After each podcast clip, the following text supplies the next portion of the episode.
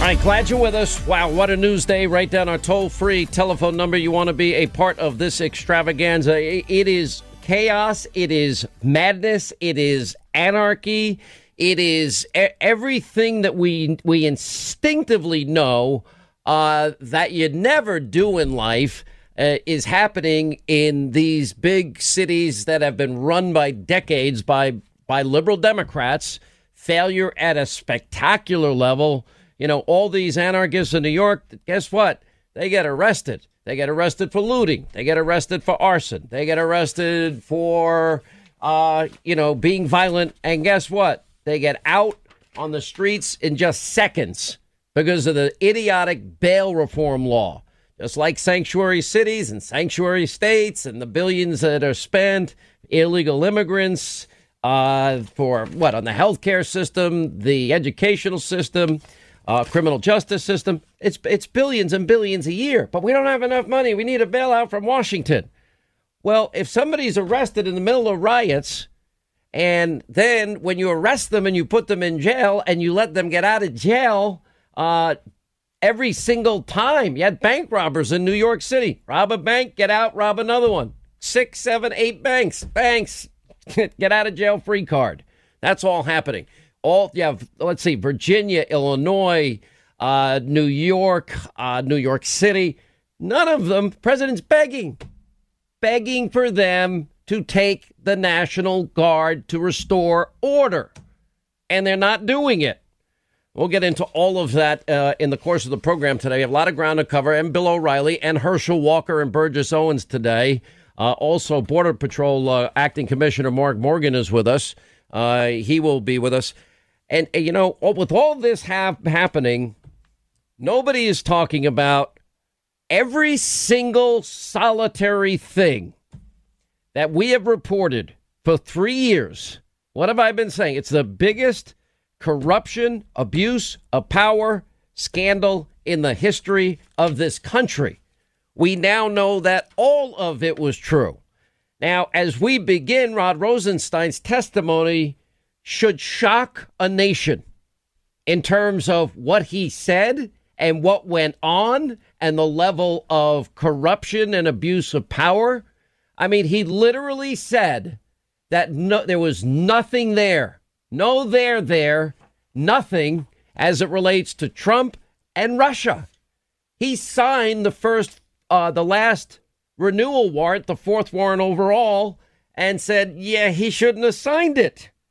I mean, this, yeah, I would not have signed Carter Page's FISA warrant if I knew about all these problems. Listen to this. You signed a warrant application in June of, uh, I think, 2017 to get the uh, Carter Page warrant renewed. Is that correct? Yes. Okay. Uh, have you looked at the Horowitz report? Yes, I have. I have it with me, Senator. If you knew then what you know now, would you have signed the warrant application? No, I would not. And the reason you wouldn't have is because Mr. Horowitz found that exculpatory information was withheld from the court. Is that correct? Among other reasons, yes. Yeah, and somebody actually altered an email. Correct. Right. Right. Uh, do you hear that?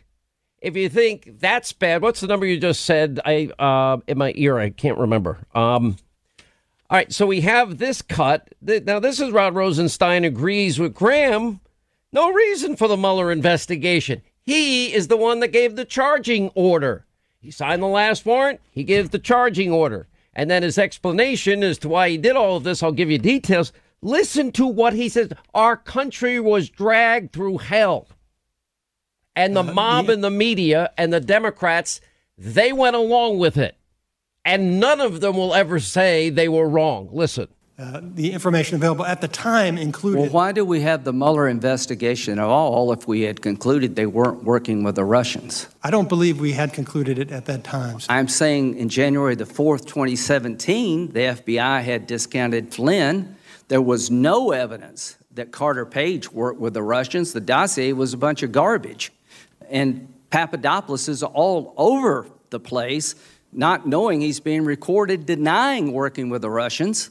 Nobody's ever been prosecuted for working with the Russians. The point is the whole concept that the campaign was colluding with the Russians, there was no there there in August 2017. Do you agree with that general statement or not? I agree with that general statement. Thank you. No, there, there. It never should have happened. Now remember, Rod Rosenstein is the guy that said about if you sign a FISA application uh, as a professional law enforcement, you're verifying to the best of your ability that everything is accurate and verified and true. Listen. The way we operate in the Department of Justice, if going to accuse somebody of wrongdoing, we have to have admissible evidence and credible witnesses. We need to prepare to prove our case in court. And we have to affix our signature to the charging document. That's something that not everybody appreciates. Uh, there's a lot of talk about FISA applications. And many people that I, I see talking about it seem not to recognize uh, what a FISA application A FISA application is actually a warrant, just like a search warrant. Uh, in order to get a FISA uh, search warrant, you need an affidavit signed by a career federal law enforcement officer who swears that the information in the affidavit is true and correct to the best of his knowledge and belief. Uh, and that's the way we operate. And if it's wrong, sometimes it is, if you find out there's anything incorrect in there, that person is going to face consequences. Well, guess what? He signed the last FISA warrant to spy on the Trump Trump presidency at this point. And guess what? He also admits that the FBI didn't verify the information. Now, if you go back to uh, uh, January 21st of that same year, uh, there was the subsource of Christopher Steele uh, that confirmed none of it was true. Steele himself eventually admits, I have no idea if any of it's true but it was January 21st, 20 of uh, what was it? 2017. They knew. Listen, but you know, and he says the FBI did not verify the information. They didn't do it. The, uh, compared to what he just said in May of 2018, all of them should go to jail for this. Listen. Before any application was submitted to the court, a senior department official, either the Attorney General, the Deputy Attorney General, or the Assistant Attorney General for National Security, met with National Security Division supervisors to ensure that the application set forth a valid legal and factual basis.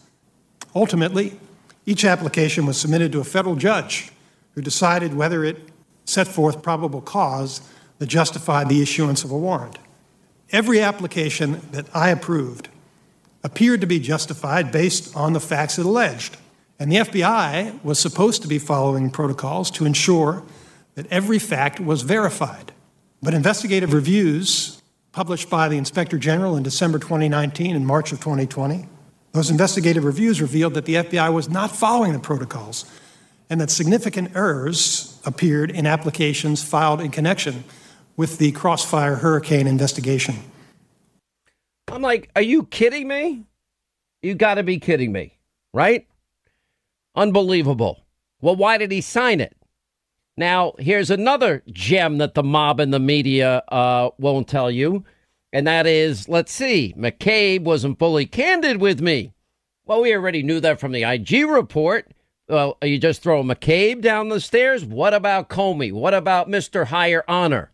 And by the way, all throughout this, remember, it's Mr. Honor who led all of this. And it also goes right into the White House of Barack with Joe there and Clapper there and Brennan there and Rice there and Yates there and Comey there. Remember? And Sally Yates shocked that he knew all about Flynn's phone call. What did they all know? When did they all know it? That's where we're headed. Listen to this. In January 2017, the man who provided Steele with all the information told the FBI it was a bunch of garbage and they used it twice more. What kind of country is this? What happens to people who do that? Did you know that? You didn't know that, did you? No, sir. Do you think McCabe knew that? I, I hope not, Senator. I do not personally know. Was he in charge of the investigation? Yes, he was. Did he ever lie to you? Mr. McCabe, uh, I, I don't believe, Senator, that uh, there are any occasions in which I identify that he lied to me. Okay. Did he ever say anything looking back that is perplexing to you? Uh, well, th- that's a very broad question, Senator. I had a lot of conversations. Do you think he was truthful to you? Uh, well, th- I believed, Senator, that Mr. McCabe was not fully candid with me. He certainly wasn't forthcoming. Uh, you know, in particular, Senator, the, with regard to uh, Mr. Comey's memoranda uh, of his interviews with the president and with regard to the FBI's suspicions about the president. Uh, Mr. McCabe did not reveal those to me uh, for at least a week after he became acting director, despite the fact that we had repeated conversations focusing on this investigation. And uh, for whatever reasons, Mr. McCabe was not forthcoming with me about that. He has subsequently said publicly, uh, in, in public comments he's made about the investigation, that uh, his team had been leading up to certain important decisions for some time. Uh, from my perspective, Senator, they'd been in conduct, I believe, approximately nine months. Uh, do you understand what we're hearing here? Do you understand the, the, the level of corruptness? Do you understand that? Imagine if any of you purposefully lie before any judge in any courtroom when you swear that what you're telling is the truth, the whole truth, nothing but the truth. Uh, now, these are all of the things that we have said. To admit that he wouldn't have signed the FISA warrants, to say the FBI gave him false information, to say that none of it was verified. Where'd you hear all of this from? Well, you heard it a lot on this program. You heard it a lot on Hannity, the TV program. You didn't hear any of it. You know, didn't they get a, a Pulitzer over the New York Toilet Paper Times? I think they did. You know, Lindsey Graham and and and and these guys, that group of people, Meadows, Jordan, Gates, you know, uh, Ratcliffe, uh, Devin Nunes. You know, there weren't many of us, Solomon and Gregg Jarrett and Joe and Victoria and Dershowitz. There was some of us that got it. But you look at this, and it, it, there was no reason ever whatsoever. I wouldn't have signed the warrant knowing what I knew now, and they weren't fully candid with me. That means they lied to him. And that there was a, a, predication to do the there was there was not no reason to do this. There was no there there. That's exactly what he says here. You know he says well no indictments relied on the Steele dossier. Bs rod because all of this witch hunt gets tied in together. And as we are roll along 800-941 sean if you want to be a part of the program. You know I, I'm, I'm watching all of this today and I know the nation rightly is focused on the safety and security of our fellow Americans, and we are watching in shock and we're watching in horror as all of this is unfolding because so much of it is unnecessary. But to have the the oh, and by the way, Keith Ellison now moved it to murder two. All right, he wants to move it. Now remember, if you overcharge and you can't convince a jury of twelve, uh, remember, premeditated murder with intent, that's murder one. Uh, murder two, in the second degree is you have to show that the intention was to kill. You have to be able to prove that and get 12 people to agree to that beyond a reasonable doubt. That standard is high. Uh, the third is is definitely doable based on the tape. And if you if you overcharge, as they call it, you don't get the you don't get the verdict that you think you're going to get well, then people say, what the hell? We got the tape. That's what prosecutors do that all of the time. And, you know, some of them want to build, they're overly ambitious. They want to build, I don't know what the proper charging is. We don't have all of the evidence yet. We just know what we see in the eight minutes of tape, and it went on longer. Um, and and that's scary in in every way. You know, it's it's look at what's happening. You got Hollywood Democrats get behind a movement to defund the police. How stupid are these people? Jane Fonda, Natalie Portman, you know, signing a letter, according to Rolling Stone, urging people to vote to decrease funding going to police departments. Okay, they're the first line of defense. I know all cops are not are, are not perfect. We have dirty cops, as as Joe diGenova labeled the people involved in the we now know fake, phony fraudulent, trumped up, corrupt abuse of power that that dragged the nation through the mud for two plus years. You know, but you look at city after city now, cops are getting shot. Some are fighting for their lives in critical condition. Citizens, same thing. Stores are destroyed. Some will never come back. And you got the Illinois governor, the Commonwealth of Virginia governor, Northam, refusing the president's request to send in the guard. The 82nd Airborne, by the way, those cities, Minneapolis, D.C., where the president has taken over, guess what? They're in far better shape than a lot of these other places. And and then the mob and the media they, they used tear gas. They didn't use tear gas. They just lie. All right, we're going to cover both these stories extensively all throughout the program. Bill O'Reilly today and a much and a lot more straight ahead. 800 941 Sean. You want to be a part of the program. Uh, we'll have full coverage of all of this tonight as well. Hannity 9 Eastern on Fox. The news, the mob, the media will never give you. Straight ahead. I believe, and all of us believe, that if the Republican Party had paid Mr. Steele through an organization money to dig up dirt on Hillary Clinton, and he used a Russian to create a bunch of garbage. It was used to get a warrant against a Clinton campaign operative. You'd have a little different view of this. That you would be raising holy hell, and all your friends in the media would be front page news everywhere. Treason. But as Trump, it's okay, as long as you're out to get somebody you need to get. Damn the way you do it. Well, this committee is not going to accept that standard, my friend. This committee looked at everything you wanted us to look at in terms of Russian behavior. Did Russia interfere? You better believe they did. Will they do it again? Yes, they will. Was this the Ukrainians? No, it was the Russians who stole the emails. It was the Russians who have divided the American people in terms of the 2016 campaign. But it wasn't the Russians, my friend, who withheld information from the FISA court keeping uh, Carter Page's life turned upside down. It wasn't the Russians who refused to tell the court that the underlying dossier that was crucial to the Carter Page warrant was a bunch of garbage. It wasn't the Russians who manipulated an email to keep getting a warrant against American citizens. It wasn't the Russians who withheld information from the court about General Flynn that they were setting him up and out to get him. It was the Department of Justice. It was the FBI. It was people who hated Trump. The people had a political bias, an agenda to destroy him before he was elected and after he was elected. And we're going to get to the bottom of it.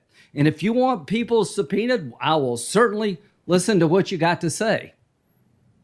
But this stinks. This is a sad episode in the history of the FBI. There was no there there in August 2017.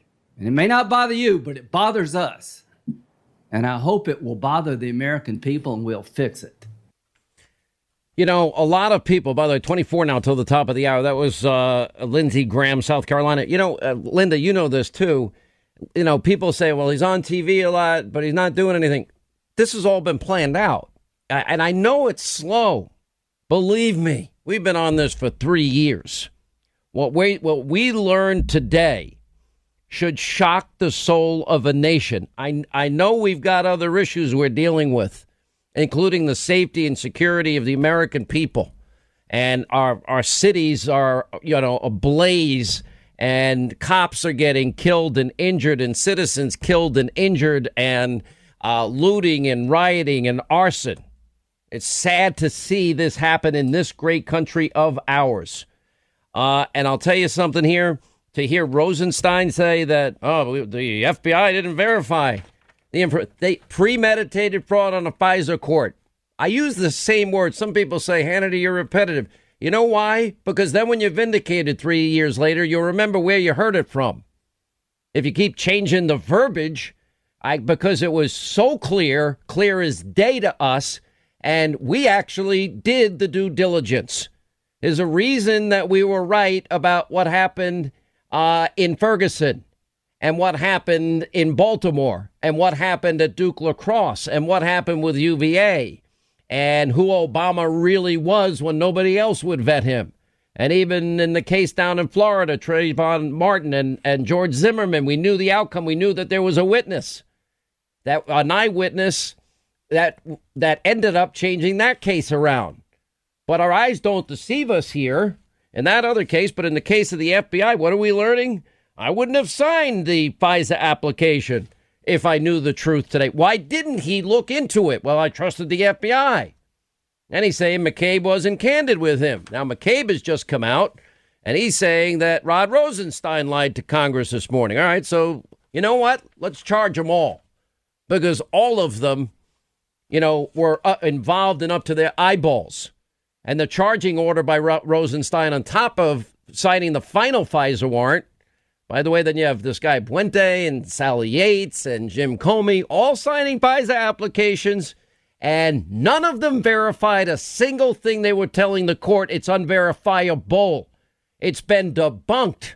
It was debunked completely and thoroughly in by on January 21st, 2nd, and 3rd. Three subsequent days, Steele subsource. Nope, that's not true. Steele himself under oath, interrogatory. No, I don't know if any of it's true. Well, that was a, a pretty big giveaway. You know, it, it, it is. It takes my breath away. It is so sad. You see what's happening in American cities. One bad cop, look what happens. One one bad apple, look what has happened to the country.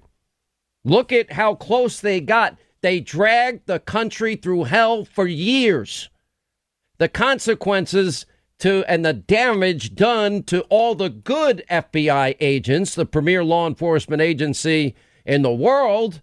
And when we get to the intel side of it, I think we're going to have the same scenario unfold here. Is, is it irreparable harm? I don't know.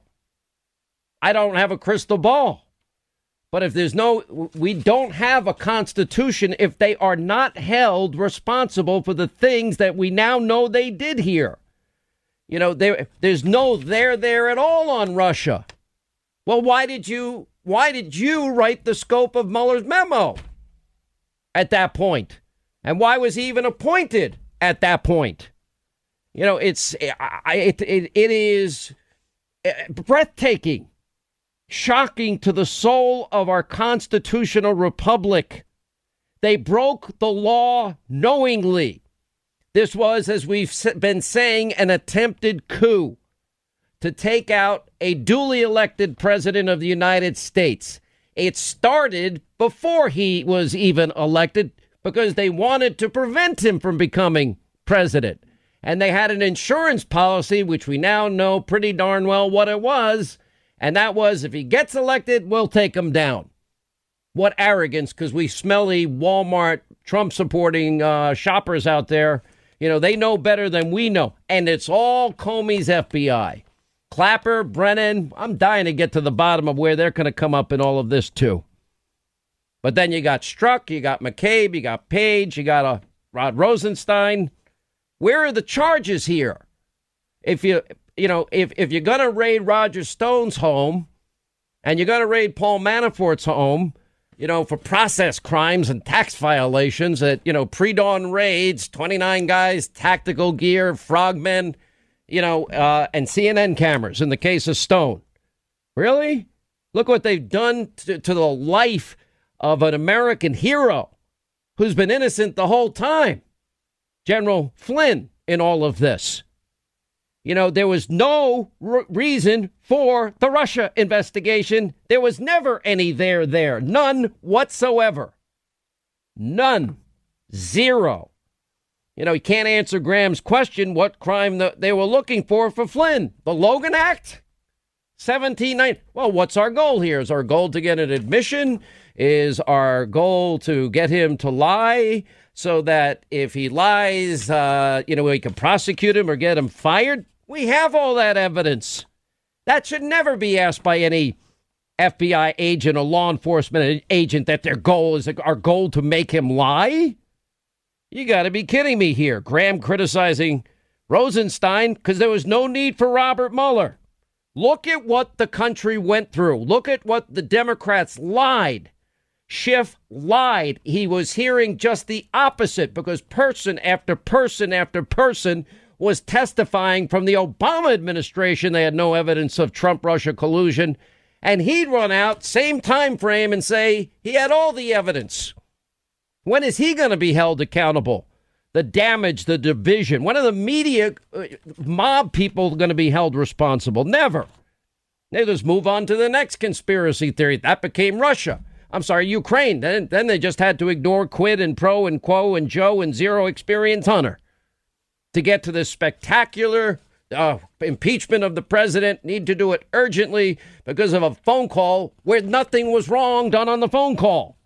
Joe is on tape bragging about a quid pro quo and, and using a billion dollars to fire a prosecutor investigating his zero experience, some being paid millions of dollars.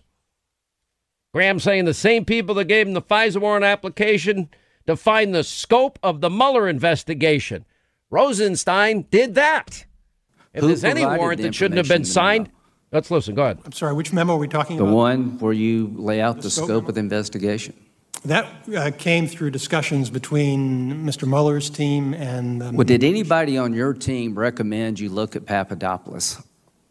Where did the, where did the idea that George Papadopoulos working with the Russians came from? the- th- These matters, Senator, were, I believe, were already open when I arrived. Yeah, the point is that they were open. These are the same people doing Crossfire Fire Hurricane, and they gave you a document to sign. And here's my belief that they prepared the document, that they defined the scope of their own investigation. Is that fair to say? That you were just a conduit for it? Well, I'm relying on information that's coming up. Yeah, well, you didn't do an independent investigation yourself, did you? My job isn't to do the investigation. No, but um, did you do, you didn't do an, in- you basically relied on what they gave you. Is that fair to say? Relied on the information that. Yeah, just I- like you did with the warrant. Correct. Okay, so the same people that gave you the warrant application also gave you the, the scope investigation for Mueller. So that's why we're here to find out how much we can trust these people. Unbelievable. Graham criticizing Rosenstein appointing Mueller because there was zero evidence Carter Page, Papadopoulos ever worked with the Russians. Not only that, exculpatory evidence. That's how low they sunk. That's how badly they wanted to overturn a duly elected presidency. And they, they did it before he was elected, during his transition, and they did it after it as well. You know, Rosen well, the Steele dossier is not in the FISA application. Information in the application is verified. Excuse me? That's not true. Because the bulk of the information in the FISA applications, all four of them, relied, and even McCabe said, yeah, we needed all of the dirty dossier that Hillary paid for. Want Russian interference? You get it from Hillary Clinton. You know, it is what else? What other words? Ted Cruz was amazing today, too. You know, accusing Rosenstein, he was complicit. Are you aware of other instances of Department of Justice employees fraudulently creating evidence to submit to court? Every instance that I'm aware of, Senator, would be appropriately investigated and, and hopefully uh, appropriate action would be taken. Mr. Rosenstein, on May 17th, you appointed Bob Mueller the special counsel. On June 29th, you signed the third FISA application. On August 2nd, you signed the second scope application. You came into a profoundly politicized world, and yet all of this was allowed to go forward under your leadership. That unfortunately leads to only two possible conclusions either that you were complicit in the wrongdoing, which I don't believe was the case, or that your performance of your duties was grossly negligent. Not a good option, is it? You know, he's saying that that he well, I didn't read the entire FISA application when I signed the fourth one. Why not? Because in May in 2018, you said you're fixing your signature to it, affirming that the information is true and accurate. You didn't even do a cursory. The FBI already knew it was false. By that time, they knew it was false. By that time, it had been debunked. You know, and, and yeah, okay, McCabe and Rosenstein, they want to fight who's lying. I think they all are responsible, all of them. You know, it is it is everything we said it was, and now it's all laid bare, and everything the mob and the media said uh, was wrong. Jonathan Turley had a great lineup on on his Twitter account today, testifying he wouldn't have signed the FISA warrant. You know, uh, Dianne Feinstein framing the, the use of the Steele dossier going off the rails, you think, because it was not only not verifiable ever, but it was debunked. Rosenstein, he didn't know the, the, investigators by early January asked Flynn to be removed. Rosenstein insisting that the information in appointing Mueller was based on that incomplete information at the time, but he admitted uh, that when he signed off on it, there was zero evidence, none, of any Russia collusion with the Trump campaign. You know, uh, what's it? Lindsey Graham says, I did not say McCabe misled me. Those were not my words. I think uh, he is responding to somebody's question, et cetera, et cetera. That happened. McCabe uh, now saying Rosenstein's claims to have been misled by me or anyone from the FBI regarding our concern about the president, blah, blah, blah, are completely false. I don't believe any of them. I think this is one big, you know, it's it, it this is their own mini mob. Now, I'm not going to blame everybody in the FBI because I think that 99% are good people. They serve this country in a dangerous world with honor and distinction to keep us safe. They sacrifice so much for us. Same with our intel community. But they turned the powerful tools of these agencies into their own personal political weapon for their own personal accumulation of power and that they knew better than we, the people, who ought to be the president of the United States. Uh, if that's not the biggest abuse of power, corruption scandal in history, I don't know what is. Because that would be called in any other country an attempted coup. Because we cannot have two justice systems in America one for black America and one for white America. We must have equal justice for the United States of America. Yeah. Yeah. And change is going to come in the tragic killing of George Floyd. And I proclaim, with his son as my witness, that change starts today. Yeah! yeah. yeah. We are confident that Attorney General Keith Ellison is working feverishly to do the right thing. And what is the right thing? To make sure that George Floyd family is afforded justice by holding these officers accountable to the full extent of the law. Each and every one of those four officers. Yeah. yeah, we want that. Attorney General Ellison has a track record in champion civil rights for those who are marginalized, for people like George Floyd, because Black Lives Matter and George Floyd life mattered too. Let's take a breath for Ahmaud Arbery as well. Let's take a breath for Terrence Crutcher as well. Let's take a breath for Pamela Turner, who was killed in Houston. Let's take a breath for Alton Sterling, who was killed in Baton Rouge, Louisiana. Let's take a breath for Philando Castile, who was killed here in Minneapolis, Minnesota. Let's take a breath for Laquan McDonald, who was killed in Chicago, Illinois. Let's take a breath for Sandra Bland, That's who right. was killed in Texas. Let's take a breath for Natasha McKinney, who was killed by police in Virginia. That's right. Let's take a breath for Stephon Clark, who was killed in Sacramento, California. Let's take a breath for Corey Jones, right. who was killed in Palm Beach, Florida. Let's take a breath for Botham Jones, who was killed in his own apartment in Dallas, Texas. Let's take a breath for Eric Garner, who was killed in Staten Island, New York. Let's take a breath hear the tension all across the country, and still they are not getting control of many of America's big cities. The overwhelming majority, for decades, Democratic mayors, Democratic governors, the worst, of course, being in New York. I don't know if there's a simple answer to any of this, except that you have got to bring in the reinforcements. The governors aren't asking, the mayors aren't asking. They're actually saying no when Donald uh, Northam, no.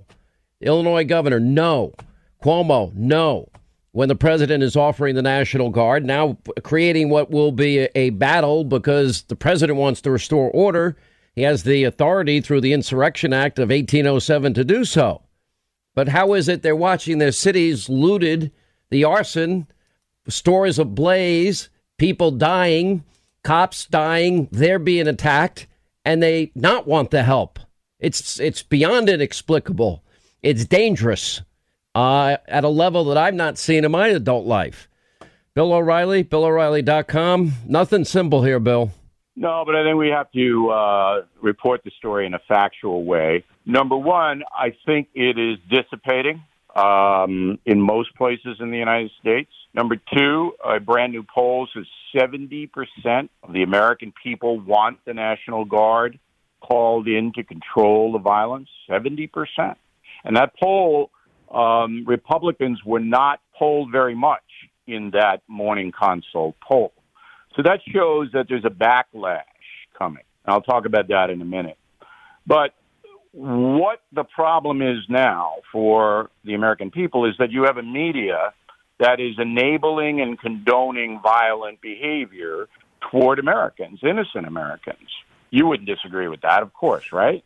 I can give you examples if you like, Bill. I can tell you some no, of the I things mean, that were said. Well, well let me give you a couple examples. They're saying uh, on CNN, please show me where it says protesters are supposed to be polite and peaceful. Um, uh, also on CNN, Anderson Cooper rages Cuomo. at little big man thug Trump going to church. I, I, Yeah, it's look, crazy. It is crazy. That was Chris Cuomo who said that. The absolute worst that was said is the Attorney General of Massachusetts, Maura Healey, who said publicly, quote, yes, America's on fire, but to get a new forest, we need that. This is the top law enforcement agent in the Commonwealth of Massachusetts. That shocks the conscience, doesn't it? Yeah, it's shocking. It is just apt. So you have a media that's basically egging this on. We did see this before in the Vietnam years. We saw it. The media was rooting for the anti-Vietnam protesters. Now they're rooting for the race protesters. But I think I don't think people understand what's behind this. So they get Antifa, and President Trump will be smart to assign the FBI to track down anyone who crosses state line with an incendiary device or any of that. The NYPD says 15% of those arrested were out of state with aggressive weaponry on them. So the FBI in the next six months should be working all of those cases. But here's what's even more disturbing Black Lives Matter is now a heroic group in the media and in the movie stars. Just a few names Rihanna, The Rock, Ryan Reynolds, um, Steve Carell, Don Cheadle, John Legend, Jay Z, Beyonce, LeBron James, all support Black Lives Matter. If you go to that website and investigate Black Lives Matter, here's what they stand for. Ready? This is facts. Pull all public funding from police agencies. That means there would be no police. Reparations for slavery. A guaranteed income for all minorities, and you don't have to work free college for all minorities and open admissions. You can go where you want. All, quote, political prisoners released. That means all minorities in prison released and lower the voting age to 16. This is what Black Lives Matters want, in addition to chaos. Okay? Now, all of these dopey celebrities, all of these media people who are supporting Black Lives Matter, they are supporting those things, which is anarchy. Finally, BNB donates a half million dollars to Black Lives Matter.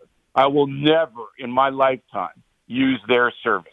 And that's the way Americans can fight back. Uh, when Jimmy Kimmel and Jimmy Fallon tell you Black Lives Matter is good, don't watch them anymore unless you want anarchy, unless that's what your uh, belief system dictates. Did you hear about Bill, the uh, hockey reporter, uh, an announcer got fired for saying all lives matter? Did you see that? I did. That's the Sacramento Kings. All right, and there, if I were a season ticket holder, I would never go to another game again. This is what has to happen because we are at a point where most Americans, seventy percent of them, say, oh, we don't want violence and we're willing to use the military to quell it. That's overwhelming. So, how on earth did the other 30% get control? I thought we were one American family, Bill, and, you know, that, of course, every life is precious. Uh, the radical views here. I Look, Bill, I have a list in front of me St. Louis, Vegas, uh, New York, Buffalo, New York, Davenport, Pittsburgh uh, Richmond, Rhode Island, uh, Oakland, uh, Santa Ana, uh, Albany, Prince William County, uh, Sacramento, for example, uh, Lynchburg, Oak Lawn, and Salt Lake City, and let's see, Washington State, Denver police officers, New York, obviously. the those are all cities where police are under attack. Some killed. Bill, the police Yeah, are under attack. Well, you Black watched a Lives Matter- precinct, two precincts burning. Bill.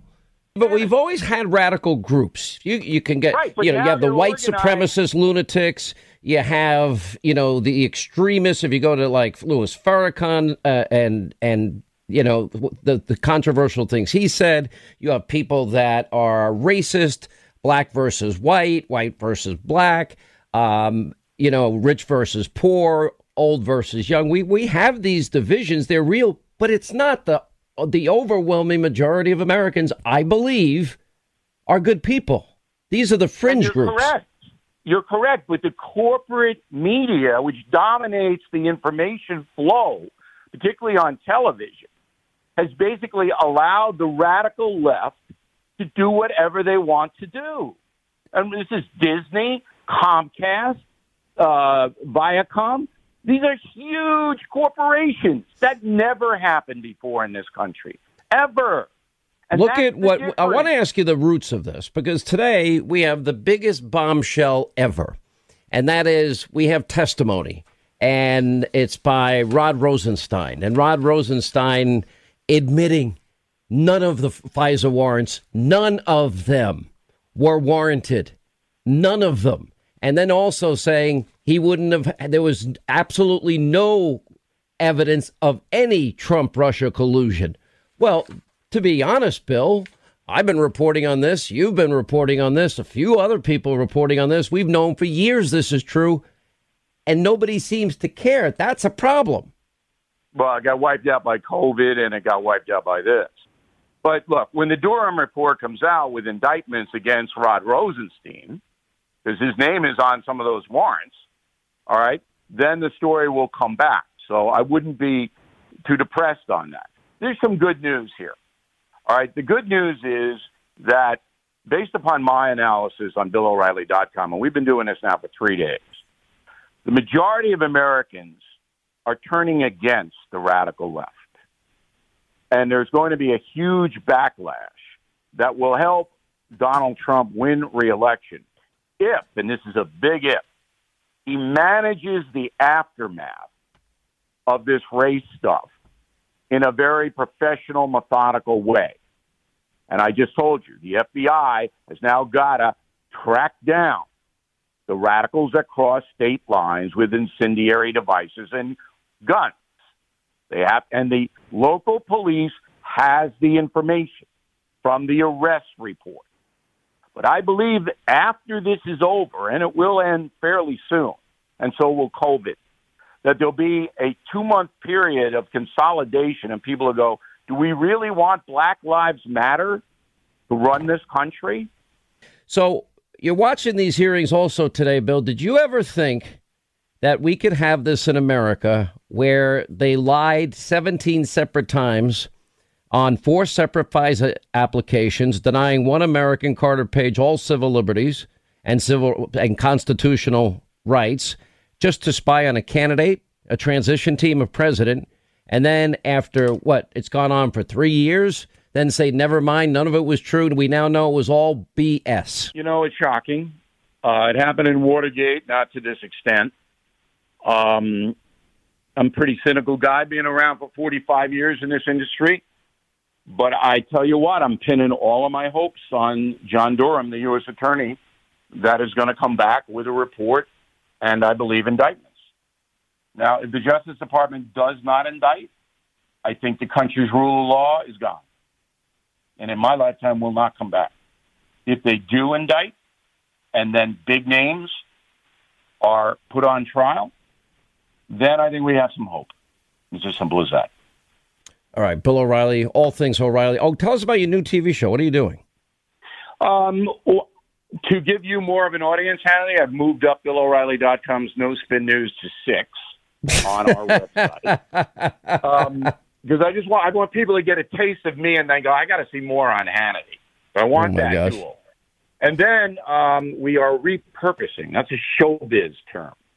So that there is another outfit called The First, and they are showing uh, the No Spin News on a variety of uh, platforms. All right, and it's all on. Uh, you can find it all on BillO'Reilly.com. Yep. All right. Well, congratulations. Yeah. I mean, just go to my website, and if you're not sick of me, uh, I think you'll enjoy it. All right, Bill O'Reilly, thank you. 800 941 Sean. All right, the role that the Customs and Border Patrol are playing to help restore uh, law and order next as we continue.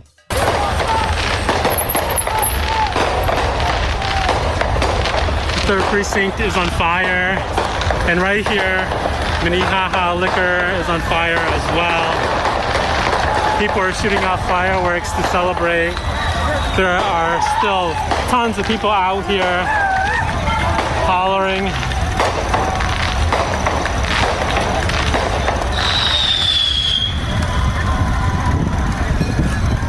So if I'm not over here wilding out, if I'm not over here blowing up stuff, come on.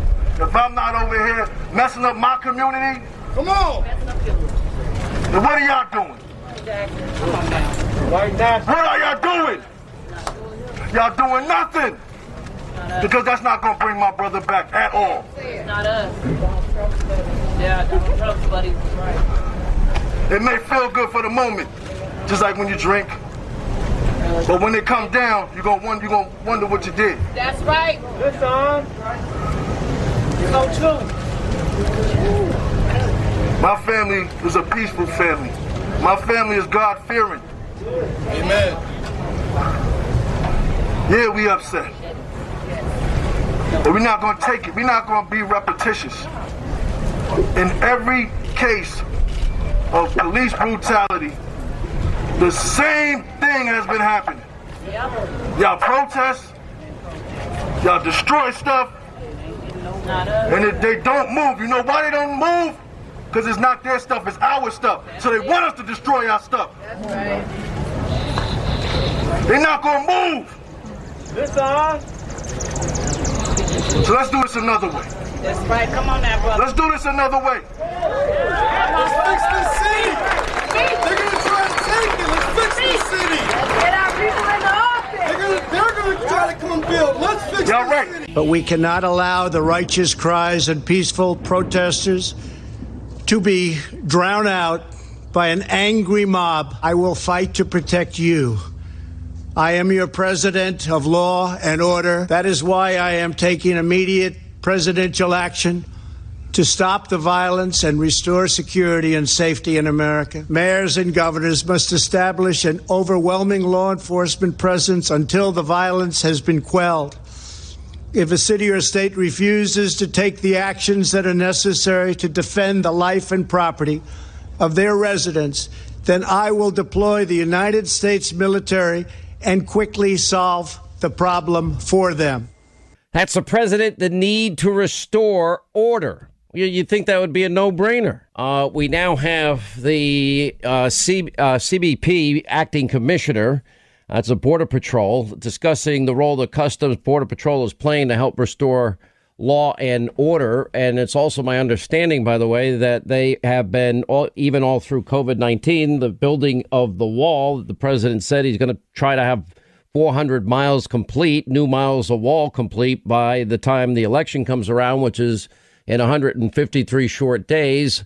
Uh, the acting commissioner, Mark Morgan, is with us. Now, they have been active in deployment and manpower and offering assets supporting efforts for federal, state, local uh, law enforcement partners. Uh, and uh, anyway, thanks so much for being with us. You know, it's funny because you you served under Obama and you served under Donald Trump. And when Obama's president, you, never hear about you. But because you're doing the job for President Trump, boy, it certainly seems like you treated a, a, whole hell of a lot differently. And in the second term of Obama, uh, we've pulled tape where he sounds just like Donald Trump on border issues. Sean, that's, that's absolutely right. You know, I, I'm the same man that I was under the Obama administration as I am under the Trump administration, and uh, you know now uh, I'm being called every name in the book and, and death threats.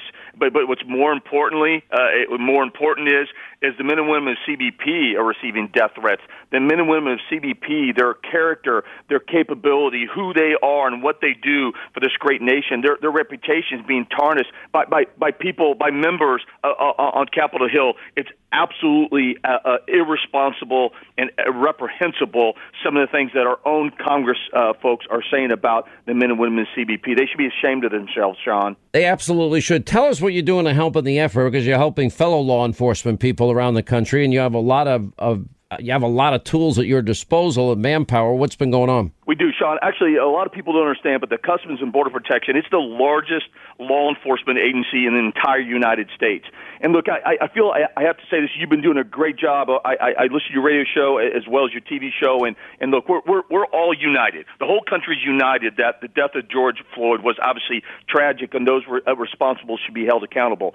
And we're also united, uh, C- CBP, every one of us out there, that those who want to lawfully and peacefully protest, we're going to support that. And we're going to defend their right uh, to be able to do that but we're also equally united is that anarchy and lawlessness that this president talks about will be un, absolutely should not be tolerated. And we are 100% behind him that we are about law and order. And so CBP across the country, Sean, not just in the National and Capital Region, but across this region, we, we have deployed hundreds and hundreds of personnel to support our law enforcement agencies across uh, more than a dozen cities in the United States to help them restore, restore law and order. And I am darn proud of that. Well, I think you should be. How are we now progressing as it relates to building the wall? I know during the whole COVID thing that construction continued and apparently using some safety precautions.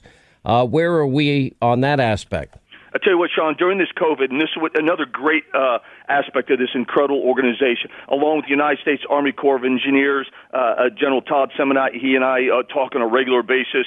We, we have actually improved during COVID as we're trying to protect the, the, the country from continued introduction of, of COVID from outside of our borders. We've continued to actually improve and gotten faster at building more miles of wall. It's progressing at a rapid pace, and I'm absolutely confident that we're going to meet the, uh, uh, our goal of 450 miles by the end of this calendar year. Uh, that is an amazing feat. And when you think of, for example, the president, he wasn't getting the support of Congress. But by the way, in the last term of Obama, they did support it, the Democrats even. And then Trump, it's Trump's idea. Oh, this is terrible. This is racist. You know, you look at like what's happening in New York. All these anarchists, they they arrest 400 of them, and because of these new bail laws in New York, they're back out on the street within hours by law. It's just like, for example, the sanctuary city, sanctuary state policy, even violent felons, they, they get out of jail and they are they're sent right back into society. And to me, that is the states and these sanctuary cities aiding and abetting uh, crime because that's what the law calls for. But they just circumvent it. That's absolutely right. The, the American people need to understand the truth and the facts behind sanctuary cities. Their cities, their communities there, there is no doubt in this, Sean, that those communities uh, uh, that absolutely are less safe. Any time, any time that you're not cooperating with, with, with from one law enforcement entity to, to another, it absolutely makes the communities less safe. I just don't understand why that's even a debate in this country right now. I mean, look, look, look at what's going on right now, the, the, the riots in the cities, these, these protests that have been hijacked. They are specifically targeting the law enforcement. Law enforcement officers that are out there to, to trying to protect, trying to stop the city from being burned and, and, and businesses looted. We're having uh, police officers that have been stabbed, shot at, beat, attacked, driven over by cars. I mean, we, we, we had a, black a former uh, uh, uh, chief of police, a, a black chief of police, 77 years old, that was stabbed to death in St. Louis trying to prevent the looters. And what's his name? David Dorn. And, and we also, at, at, at, if you don't mind, Sean, here at DHS, we had one of our brothers. Two uh, uh, federal uh, protective service officers were shot, and one was killed. And you know what? His name is just as important Patrick Underwood. He was shot by a looter, had nothing to do. This had nothing to do with protesting Mr. Floyd's death. This was just a common thug and a common criminal who took Patrick Dor- uh, Underwood's life.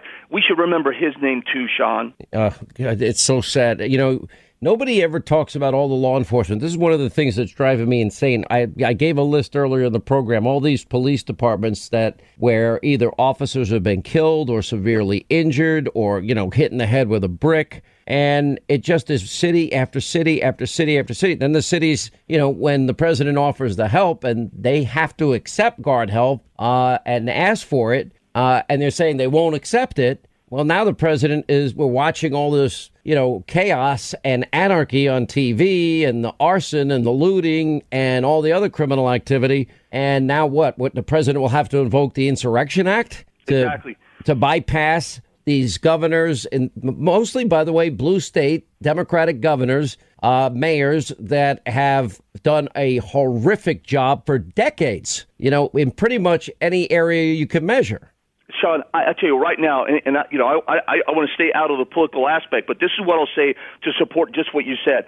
I have had uh, cities that have, have outwardly said we do not want any law enforcement support from CBP. We do not. There, there's a tweet out there that capitalized uh, someone from a mayor's office in a city capitalized not. We do not want any help from CBP. Why their city is burning. Why their uh, uh, business are being looted. Why people are, are violent criminal acts happening. They are specifically saying they do not want our help. And we again, we have people on uh, uh, uh, people on the hill that are chastising. That they're absolutely going after the incredible brave men and women of CBP because we're trying to support the president's uh, law and order stance and, and protect this country from lawlessness and anarchy. And that's what we're getting. And that is pure politics. And that makes every city less safe. It's disgusting. Extremely well said. Well, listen, thanks for all you're doing, uh, Mark Morgan, uh, CBP acting commissioner, and for the great job you're doing. That's an amazing uh, amount of wall that you guys have built in a very short period of time after a really big fight to get the funding for it and the reallocated funds, as the president did. And uh, thanks for helping out in this as well. We appreciate all you guys do. Please send my best. I best. I know many of them. I think you know I've been down to the border. I don't know, 14 times now. I've been there a lot. Uh, everywhere from the Rio Grande through San Diego and every spot in between. But thanks for all the hard work you do every day. And you have, Sean, and we, we I, I can tell you, I, I can speak on behalf of men and women at CBP. They appreciate your support. You've been down their trenches. You've talked to them. You know what's going on. So Uh, thank you you border much. patrol guys, it's a not. It's such a hard job. I mean, you, all the all the heroin, all the human trafficking, all the the gun trafficking, fentanyl, heroin. uh, It's horrific. It's a terrible job. And these measures this president is making is protecting our country and keeping us safe. And you're you're on the ground making it happen. So thank you for all you do. All right, as we continue back to our busy telephones, uh, Dallas, Texas. Alan is next. Sean Hannity show. What's going on, Alan? How are you? Glad you called. Hey, I'm doing great, Sean. Thank you so much for your consistent voice day and night, defending the truth about our president, Donald Trump. You know, when he ran for president, he wasn't looking for political limelight, fame, success, or money, obviously. I really got to believe that the man just really, really loves America and loves Americans. And I just got a quick observation about the brief scene that played out Monday evening when he walked out of the White House across Lafayette Square where all the rioters had been looting and everything that night before. He got his Bible in hand and stood in front of that that church that had been burned by by just a handful of of lawless people, right? And he made a statement, and I'm, I'm disappointed to hear that that some people said, "Oh, that was just a political stunt and whatnot." I don't believe that. I really don't. You know him. You know him for a long time. I'd love to meet him someday and just say, Mr. President, thank you that you made a stand with that Bible in hand in front of that church to make a statement that this country is indeed built on a deep foundation of biblical truth. That foundation has stood the test of time and a lot of storms, and it's going to stand. It's it's going to withstand this storm, you know, and it's stronger than the hatred. It's stronger than the destruction, and you know we've got a voice, you know, and President Trump has given us that voice to use.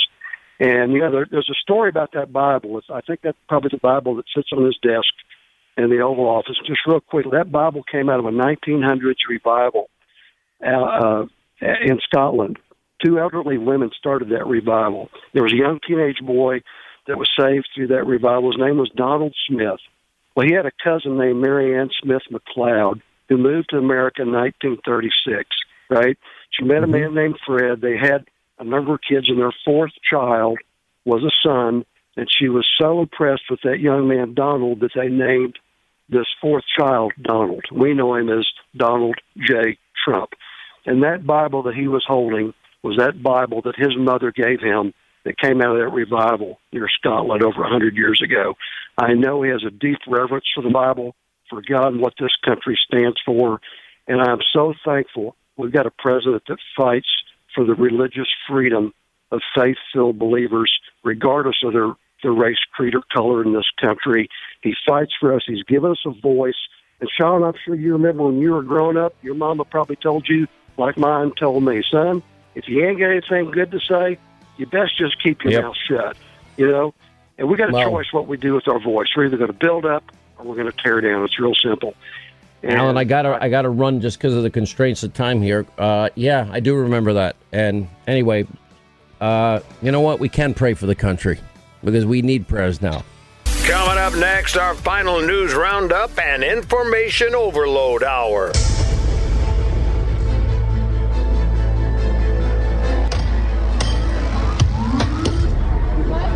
Just saying 2150.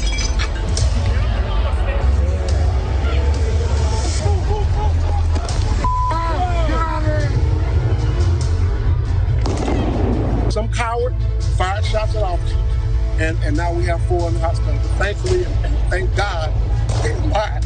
They're alive. All right, there's Sight Sounds News Roundup Information Overload Hour. Sad tragedy. And the worst part of all of this, you have governors and you have mayors that are saying no to the offer, repeated offers of help by the President of the United States to help restore order and protect the people in their states and cities and the the the, the businesses in their states and cities. It's it's beyond inexplicable to me. And majority of these governors, we got Illinois, we got Virginia, you got New York, obviously a mess. And no, we don't want you here. Well, look at what's happening to these cities, many of them. Those that have accepted the help, guess what? They're doing better. Anyway, here to weigh in on it is uh, Herschel Walker is with us, former NFL player. He played for the Vikings, the Eagles, the Giants. Uh, and by the way, he now works with the Trump administration on the President's Council on Sports, uh, Fitness, Nutrition. Uh, Burgess Owens is with us, former NFL player. He was part of the uh, Super Bowl winning Raiders lineup in the in 1980.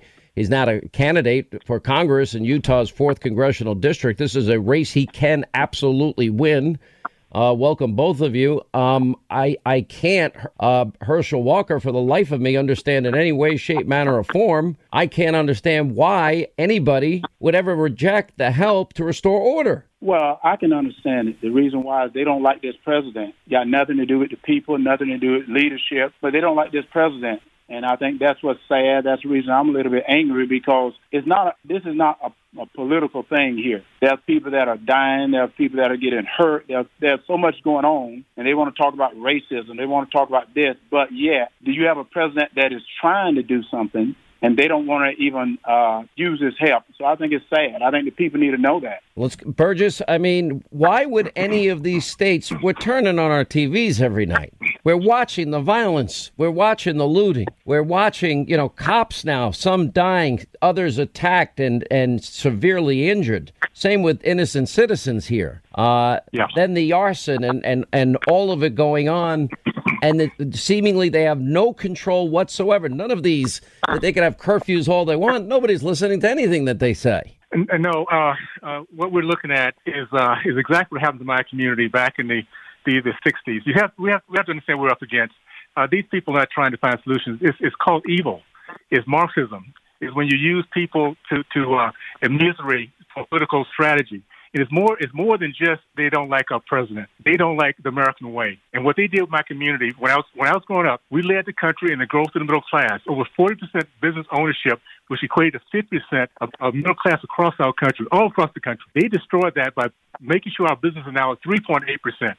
They are trying to destroy the infrastructure that brings our country back with small business owners. And I want my Democratic friends out there to recognize they could care less that the, leadership of your party is nothing but evil. It's Marxism. They care less about you, just like they care less about the black community. Understand, if you're out there in small business, you, they, they're looking at you as collateral damage. They want to they want to win in November. That's all they care about.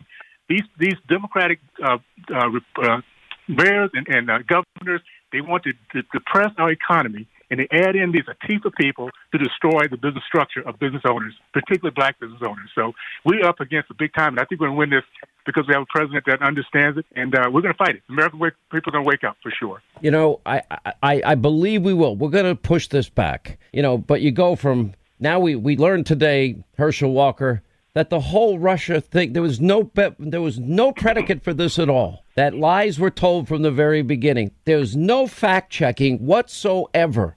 Corrupt people abusing their power and and they did this to a United States president and it went on for 3 straight years. Now we learn today, oh, never mind. Then you see what's happening with coronavirus. No state is prepared.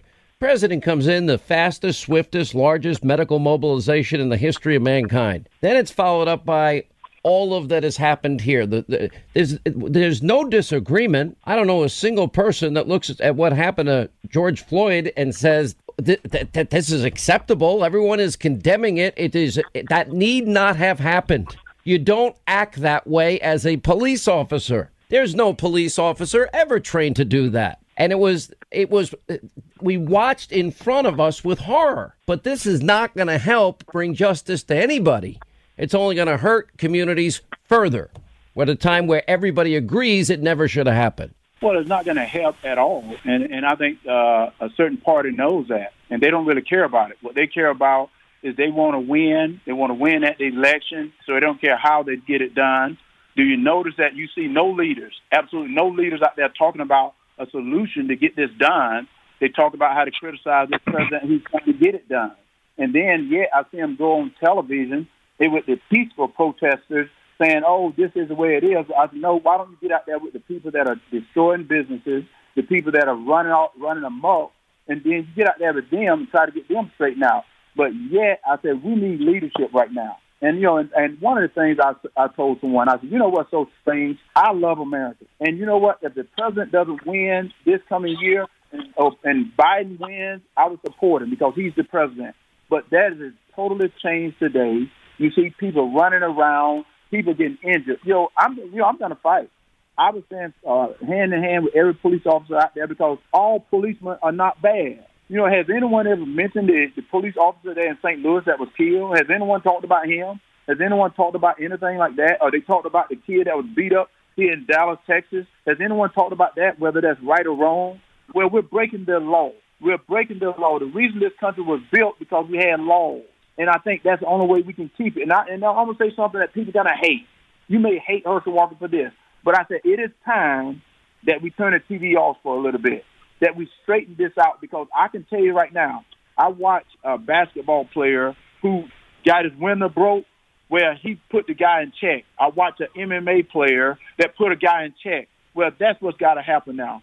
These guys that's running around destroying people's businesses, whether you black, white, and one of the things that's an insult, do not put Floyd's name on, on the crime. Do not put Arbery's name on a crime. What you're doing is a crime. Peaceful protest is, is something totally different. And I suggested, if you want to do a peaceful protest, you do it for a certain time. Any time after that is a curfew. If you're out, lock them up. And you know what? Uh, I want the president to change what New York got. You don't just release them after that. You know, that is storing property. They're not just being uh, a protester. That is storing property. So you hold them in jail a lot longer. And anyone, I'm not a lawyer, anyone that say I'm going to pay the bond of a protester that is doing a crime is doing the crime as well. Yeah. What do you think about that, Burgess? Oh, what would you do?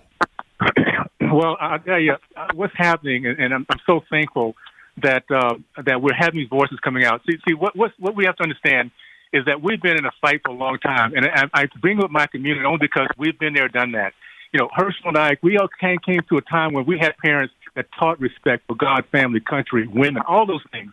That's changed because we have elitism that has infected my community in a big way, is now affecting our country. Elitism cares less about people. They care about their power, their prestige, their, their, their, their Marxist ideology.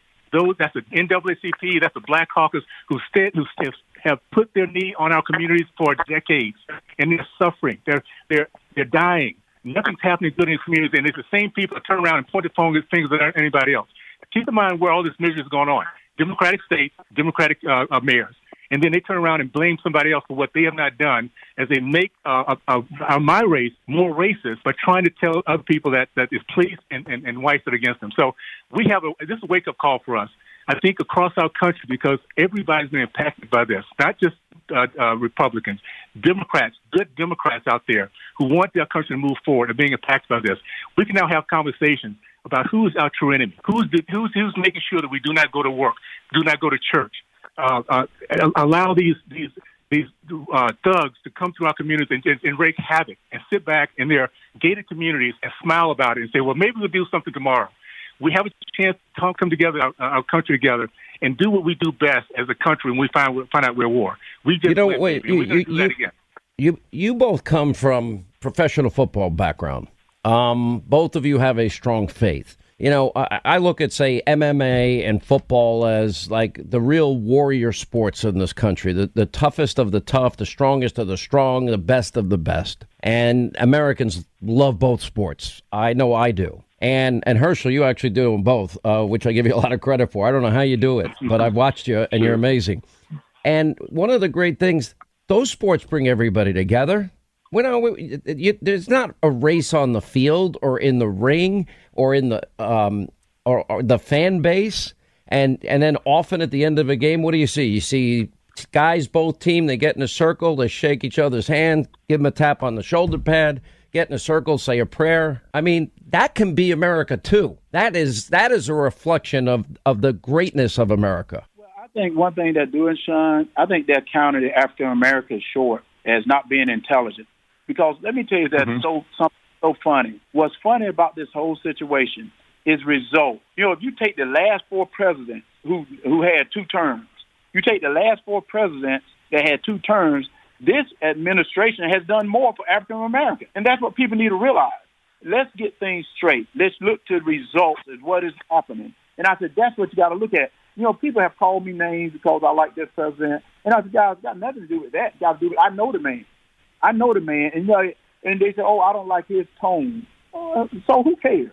Who cares? What it is who gets results. Because one thing that's great about it, you better like a president that loves the United States of America. Otherwise, why are you here? You know, you want your president to love the United States of America to protect the United States of America. And, you know, there's no doubt I want to help other countries, but help home first. That's what you have to do first. Help home first. You know, I got to Can I tell you. Yeah, go ahead, Burgess. Can I can I add just real quickly? You know, you know what you just described, is, and the reason why it's worked out so well in the sports arena, it's all built on meritocracy.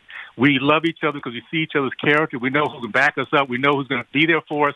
What the left likes to do is turn it around. We look at each other inside out. These are good people, good Americans, inside out, not outside in. The leftists have trained people to think of each other outside in instead of that the other way, and that means they've become racist.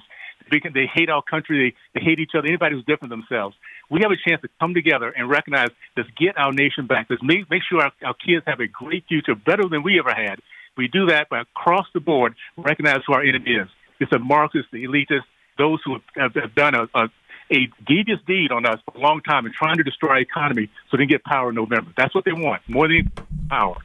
You know that is the the saddest part of all of this. There is this this hunger for raw power by so many people, and it is, is disturbing what people will say and do to get it. We have to all be one united American family. We've got to. Anything short of that, we're failing our children, we're failing our cities, we're failing our neighborhoods, and it's doable. I, but you know, uh, but watching what we're watching, it doesn't look like it at times. But thank you both, Herschel Walker, uh, Burgess Owens. Uh, Burgess running, by the way, Utah's fourth congressional district. Uh, Herschel on the president's uh, uh, uh, council on sports, fitness, nutrition. Thank you both. All right, we got time for a quick call. Then we'll do your calls the final half hour of the program today. 800 941 Sean, if you want to be a part of the program. Let's say hi to Missy in West Virginia. Missy, hi. How are you? Glad you called. Hi, Hi, Sean. How are you? I wanted to remind people, because I was a cop, who the cops are. They're the same guys who ran into the Twin Towers, and some died on the spot, and some died years later. They're the same ones who are going to rush into a church, a mall, a nightclub, or a school when there's an active shooting and save your kids. They're the same cop who's going to do CPR on your child, who's going to find your missing child when you turned your back for two seconds and they ran out the front door, the same one who's going to work that accident you get involved in, and the same one who's always going to come when you call them. So when all this is over, please let's stop making an all or nothing in this country because all cops aren't bad. One person did this, okay? You know, white- it, look, it- white- all white and, and you can see bad. what one bad apple does to an entire profession. And we're seeing this, you know, play out with Rod Rosenstein today. I mean, you have a few bad cops. uh, dirty cops, as Joe diGenova would say, at the FBI abusing their power, and people in the intel community abusing their power, and a few people in the Obama administration abusing their power. And look at what they did. Now we oh, never mind. You put the country through all these years of hell, and your answer now is never mind. May I ask you a question? Yes, ma'am. And this is a serious question, and I want you to think about it before you answer. What color is crime? Criminal behavior. What color is crime? No color. It's it, it, crime is crime. Okay. It's an act. Okay, hold on. Then why is the enforcement of it always racist?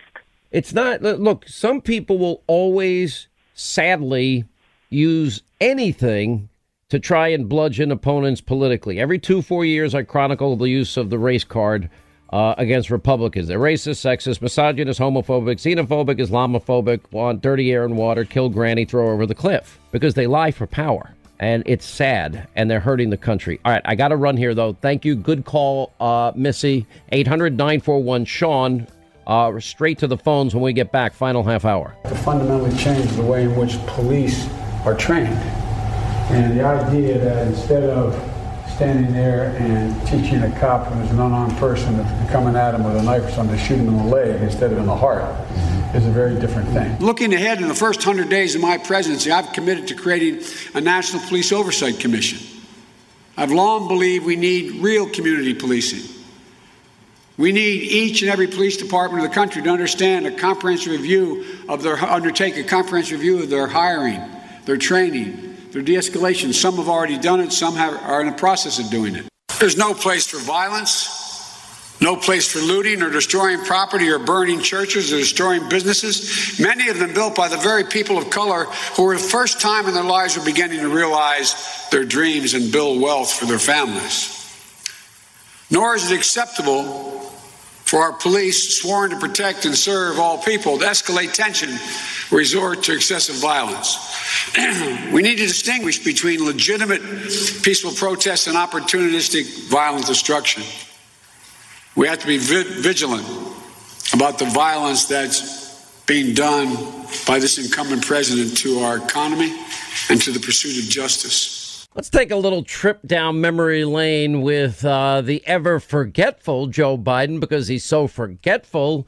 Uh, we'll remind him first that Ferguson happened. Yeah, he was the vice president. Barack was president. And same with Baltimore and same with Cambridge. Why didn't they do it then? And don't forget, Joe has a lot of hits he has to explain. In Delaware, the largest growth in population is Indian Americans moving from India. You cannot go to a 7 Eleven or a Dunkin' Donuts unless you have a slight Indian accent. Fully, I'm not joking. What kind of a chance would a northeastern liberal like Joe Biden stand uh, in the South? Better than anybody else. And you don't know my state. My state was a slave state. My state is a border state. My state is the eighth largest black population in the country. We got the first sort of mainstream African American yeah.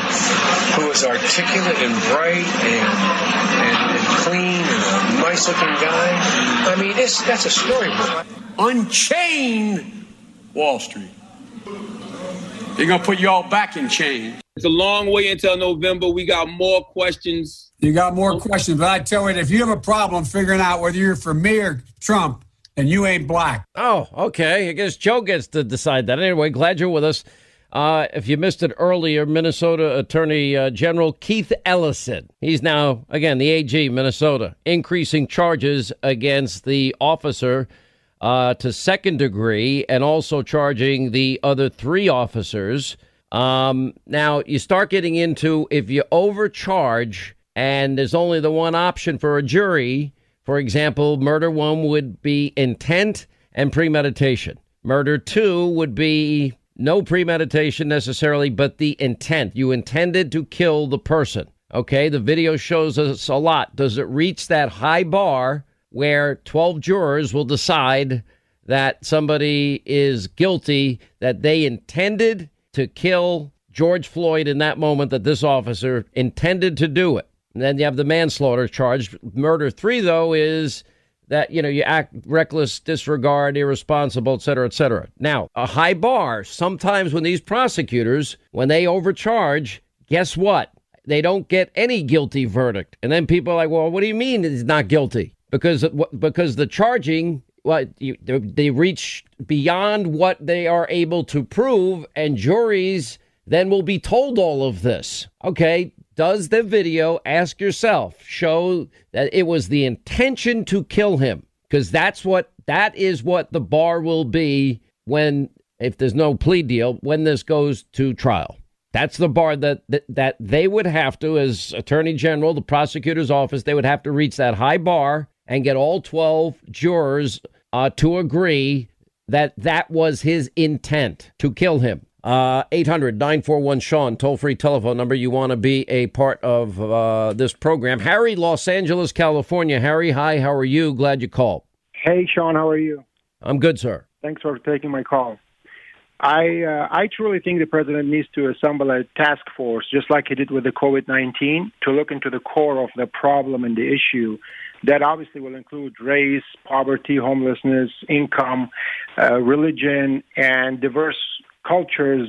So I think uh, this president, especially this president, really cares about this country and loves this country, uh, and so a lot of us actually. So I think I think a task force that's going to be a sustainable, that's going to be looking into it forever. Uh, as long as you know, uh, I guess he's around, uh, that task force could be intact and and be assembled from multiple different layers of community and society, not rich, not poor, you know, from poor to rich, from uh, let's say athletes to to Kanye West to you know the guy that owns a donut shop and so on, you know and and put something. You know, there's like a, there's a part of me that is listening to. It should be simple. It should, you know, if if you have a fundamental belief, you know, what does our founding declaration say? It says, you know, uh, we are endowed by our Creator with inalienable rights. You know, all men created equal. Okay, now, did America have original sin? Yep, slavery, repugnant, evil. There's no other word for it. And the founders and framers, knowing they couldn't resolve it at the time, there were attempts to. They knew it wouldn't happen. They built, they did in their wisdom, imperfectly, build a system to right wrongs and correct injustices. No, and, I agree with Sean. Sean, every country has the same problem issue. Look, I was born and raised well, that, in that, but we want to be a more perfect union. We want to be a more perfect country. Sure. And the Sure, way to do it, from my perspective, is if you start with the premise is that every human soul is created by the same God. Exactly. That makes everybody brothers and sisters. And and and uh, and I do believe most Americans are like that. I do believe that. True, that is very true. But the few, the few that are causing this chaos, and they will keep on causing it with God knows what kind of influences that they're getting from, whether it's outside influence, whether internal. Uh, I mean, we just don't know that, I guess, as of yet. But uh, I think this is not going to go anywhere. Like I was telling you, I'm an Armenian that was born in Iraq. I was raised in discrimination. You know, I'm a Christian. I was uh, raised in a Muslim country. But again, if you, you know, I've traveled the world. Uh, luckily, I've been in this country for 30 years, and I've accomplished. And I, you know, I came in with seventy dollars, literally, and I made what I made. You know, working hard, not getting anything from the government. But I think we need to get to the core of the problem. And that's what I'm thinking. This president, especially this president, if he can put a task force together like he did with COVID 19, I think, you know, if he brings in multiple layers of people, I think this this will be solved. It's not going to be solved overnight, but it's going to be solved over you know few generations because you know better than I do. When you go talk to our college students today, they're so uh, far left that they don't even see the bigger picture, unfortunately. So, and it, it, it breaks my heart because I left, you know, to come here on a young age to live in a in a in a in a uh, uh, civilized society, to live in a good country, to be safe. You know, it's for me and my future family. But uh, sadly, when I see this every five or ten years going on, you know, under different presidents, and everybody comes out and says, "Hey, I, I, you know, I care, and I'm going to do this, and I'm going to do that," and of course, no one does anything. You know, it boils up, and people are are sick and tired of it. And I think that's why uh, I truly think uh, President Trump has that heart. He really loves his his country and the people in the country, and I don't think he discriminates against anybody. I think it's just a matter of you know putting it right, bringing the right people on board, and uh, starting and, and just like he does with See- the briefings, he can Yeah, no, you, you're you're making amazing points here. You see, the president has done things. Look, you have a media mob that hates him. There's no, if he cured cancer, they're going to hate him. There's nothing he can do that's right. B- biggest medical mobiliz- mobilization. The cities that are doing better, you know, uh, opportunity zones, black, historically black colleges, record after record low unemployment rates for African Americans and, and every other demographic group, and they still will say that he's horrible. It, it's it is that Well, unfortunately just- that divide is real. Truth doesn't matter. Up is down, down is up. You know, purple is green and green is pink in the world of a, a media mob and Democrats that hate him. And the, the worst is we. Uh, I'm sorry. Go ahead. I agreed. I I was going to say you just said the media mob, and that's that. I mean, if he cures cancer, like you said, it's not going to matter because one uprise or one other issue, it's going to wipe out the whole goodness that he's done th- throughout this three, four years. You know what I'm saying? So he could be doing whatever he could do. All it takes is one stupid little, uh, uh, uh, um, say, uh, issue that the media can even create. You know, I mean, I'm not discounting this, you know, uprise, and I'm obviously not you know, uh, discounting this uh, legit protesters. You know, of course, that's why we're here. We have to protest. We have to go and tell the and to our leaders that you know what, this is a better way of doing it, but not loot, kill, uh, burn businesses. Look, I own a small business myself, and I've worked my ass off. Excuse my language. Throughout the years to build my business, I don't want to have some some low life person No. pretending that he cares to burn my place down for absolutely no reason. Uh, and then what? Well, and then I- who's going to be? Who, sorry. I, I, and and you're and you're talking for many people. I've got to run though. You know, somebody sent me something today. Let me share it with you. President Trump says, "Good morning. How's it covered?" Fake news, CNN. Can you believe what Fox News said about this? I mean, pretty pretty true, right?